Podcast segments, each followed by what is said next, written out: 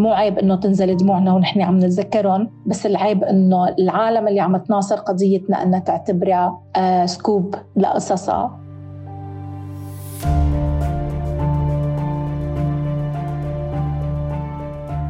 من جديد مع بودكاست قيد وهو من إنتاج سوريا على طول. رح كون معكم أنا عمر نور بقصة جديدة وزاوية جديدة. رح نحكي مع ضيفتنا وهي عضو بحركة عائلات من أجل الحرية عن جهود الحشد والمناصرة لقضية المعتقلين. بس قبل هيك خلونا نتعرف عليها ونعرف إمتى بلشت قصتها مع هذا الملف. أنا خلود حلمي من مدينة دارية بدأت قصتي مع المعتقلين بشكل غير مباشر من بداية اعتقال النظام. لأصدقائي اللي كنا نتشارك تنظيم وحضور الحراك السلمي بمدينة دارية بعدين آه، امتدت لاعتقال ابن عمي بشهر 8 أو قبل حتى ب 2011 وانتهت آه، بشكل مباشر باعتقال أخي أحمد بشهر 5 2012 وهون يعني كانت القصة يعني بلشت بشكل مباشر. عشر سنين تقريبا مضت على اعتقال أحمد. ممكن تخبرينا عن تفاصيل اعتقاله والتهمة الموجهة له؟ داهموا البيت بنص الليل وما كنا بنعرف ليش. فتشوا البيت وأرهبوا كل الموجودين وكانوا تقريبا بحدود ال 15 جندي أو أكثر كلهم مدججين بالسلاح. أه ما كان في أي تهمة وحتى ما كانوا بيعرفوا اسمه فكانوا عم يدوروا على الشاب اللي عم يدرس ماجستير بجامعة وبكلية الاقتصاد بجامعة دمشق. ما بنعرف أي شيء من لحظة اللي أخذوه لحد هلأ. حتى بداية 2013 ما عاد سمعنا عنه أي شيء ولا بنعرف شيء عن مصيره. فهو مصيره مجهول مثله مثل مئات وآلاف المعتقلين السوريين. مع عمليات الاعتقال اللي طالت عشرات آلاف السوريين ومن بينهم أحمد صاروا المعتقلين على قائمة مطالب المتظاهرين السوريين. نشاطات المناصرة أو يعني اللي فيني أنا أسميها أنه الأعمال المناصرة لقضية المعتقلين. هي كانت من بداية انطلاق الثورة السورية كانت موجودة على نطاق كتير واسع آه، بالذات للناس اللي هن أصلا عندهم معتقلين. آه، بتذكر بمدينة دارية نحن ما كنا نطلع مظاهرة إلا ونطالب بالمعتقلين اللي اعتقلوا النظام الأسد من بداية انطلاق الثورة السورية. كثير عمل عملنا وقفات صامتة للمطالبة بالإفراج عن المعتقلين ولكن كلياتها طبعا إما قوبلت برصاص النظام السوري أو قوبلت ب يعني بقمع شديد أو حتى اعتقال آخرين هن لما كانوا بالمظاهرات أو بالوقفات الاعتصامية. بس بعد 11 عام على اندلاع الثورة السورية ونداءات المطالبة بالمعتقلين يوجد بسوريا أكثر من 150 ألف معتقل أو مختفي قسريا. لهيك سألت خلود عن رأيها بنشاط الحشد والمناصرة.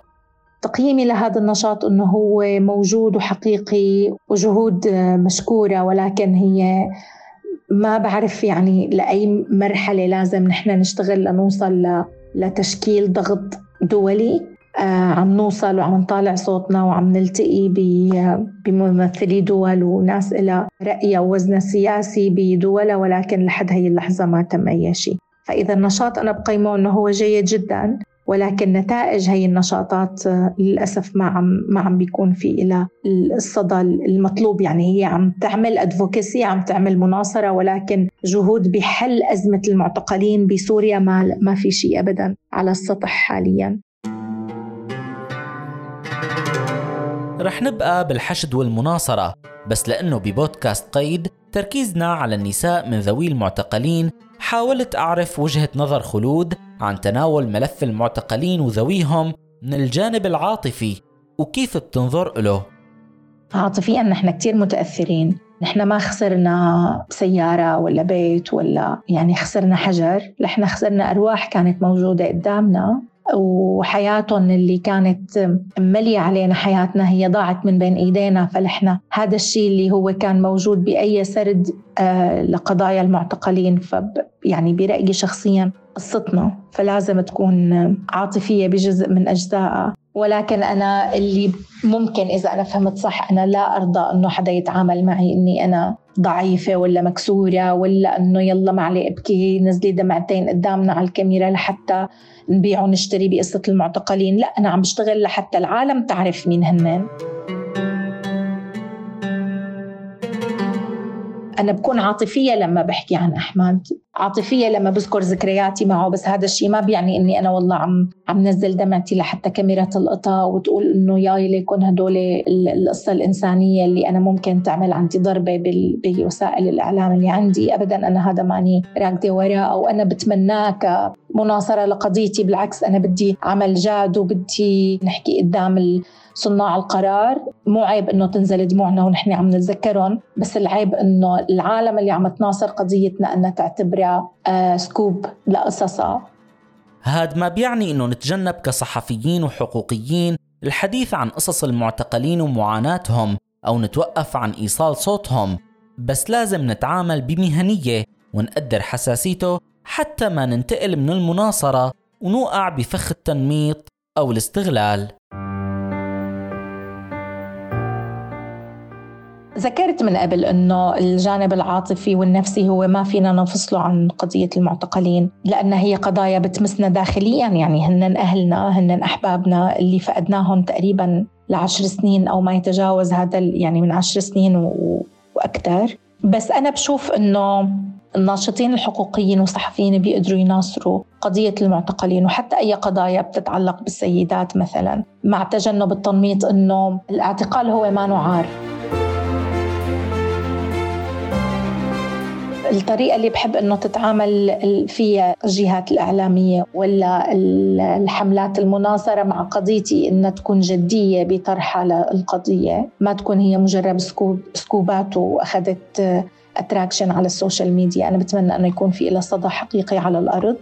بالمقابل بتقدر النساء تمنع أي تعاطف خاطئ أو تنميطهن من خلال ممارسة دورهن بالحشد والمناصرة. أنا حاليا ناشطة بحركة عائلات من أجل الحرية ونحن كلياتنا فقدنا أحبابنا وأعزاء على قلوبنا. نحن قرباء درجة أولى.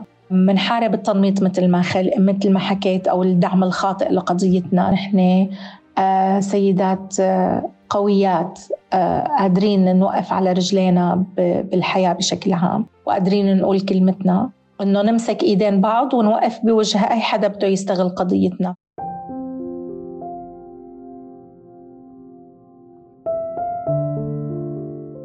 بحركة عائلات من أجل الحرية نحن حركة تقودها سيدات. الحشد والمناصرة تقوم به سيدات. المؤتمرات والبيانات والاجتماعات والحكي مع بقصد الضغط على الجهات الدولية.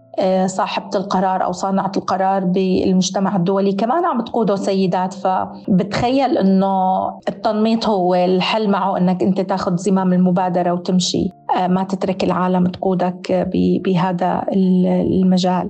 بس لحتى تاخذ النساء زمام المبادرة لازم المجتمع يتركها تعبر عن نفسها وتناصر قضاياها مثل ما هي بتحب. اعتبروا المرأة هي كيان كامل ومستقل وموجود على الأرض وأعطوها الحرية أن هي تقدر تضل واقفة على رجليها وتعبر عن نفسها بالطريقة اللي هي قادرة تعبر عنها. نحن مالنا ناقصين لحتى يكون في ذكر يقود الصراع معنا. آه بيكون جنبي كزميل وصديق وبالعكس برحب. أنا ضد إنه الفصل بين إنه والله سيدات ورجال أبدا لأنه الحراك لما طلعنا فيه كنا واقفين على رجلتين جنب بعض. وساندين بعض وإيد بإيد فما عندي أبدا أي مشكلة بهذا الشيء. ولكن تنميط النساء المعتقلات حاجة بكفي. نستغل القصص لحتى نعمل فيها سبق صحفي وشيرات ولايكات على ال social media. ومثل كل حلقة ختمنا حديثنا مع خلود برسالة بتوجهها لكل حدا عم يشتغل على الحشد والمناصرة لأجل المعتقلين. رسالتي للعاملين بقضايا الحشد والمناصرة كونوا جديين أكثر. خلوا القضية هي اللي تسوق حالها ما أنتم آه، تستعملوا ولا لمكسب سياسي ولا آه، مادي ولا للطفو على سطح القضية. آه، وبس. بتخيل إنه المعتقلين بيستاهلوا منا إنه نكون واقفين كرمالهم مو كرمال أي نجاحات شخصية. وبتمنى إنه بيوم من الأيام نوصل لليوم اللي كثير بحب استعمل هذا المصطلح إنه يغمى علينا فرحا بخروج كل المعتقلين. هيك منوصل لنهاية حلقتنا الرابعة من بودكاست قيد. هذا البودكاست من إنتاج سوريا على طول. تقديم عمر نور وإعداد عمار حمو.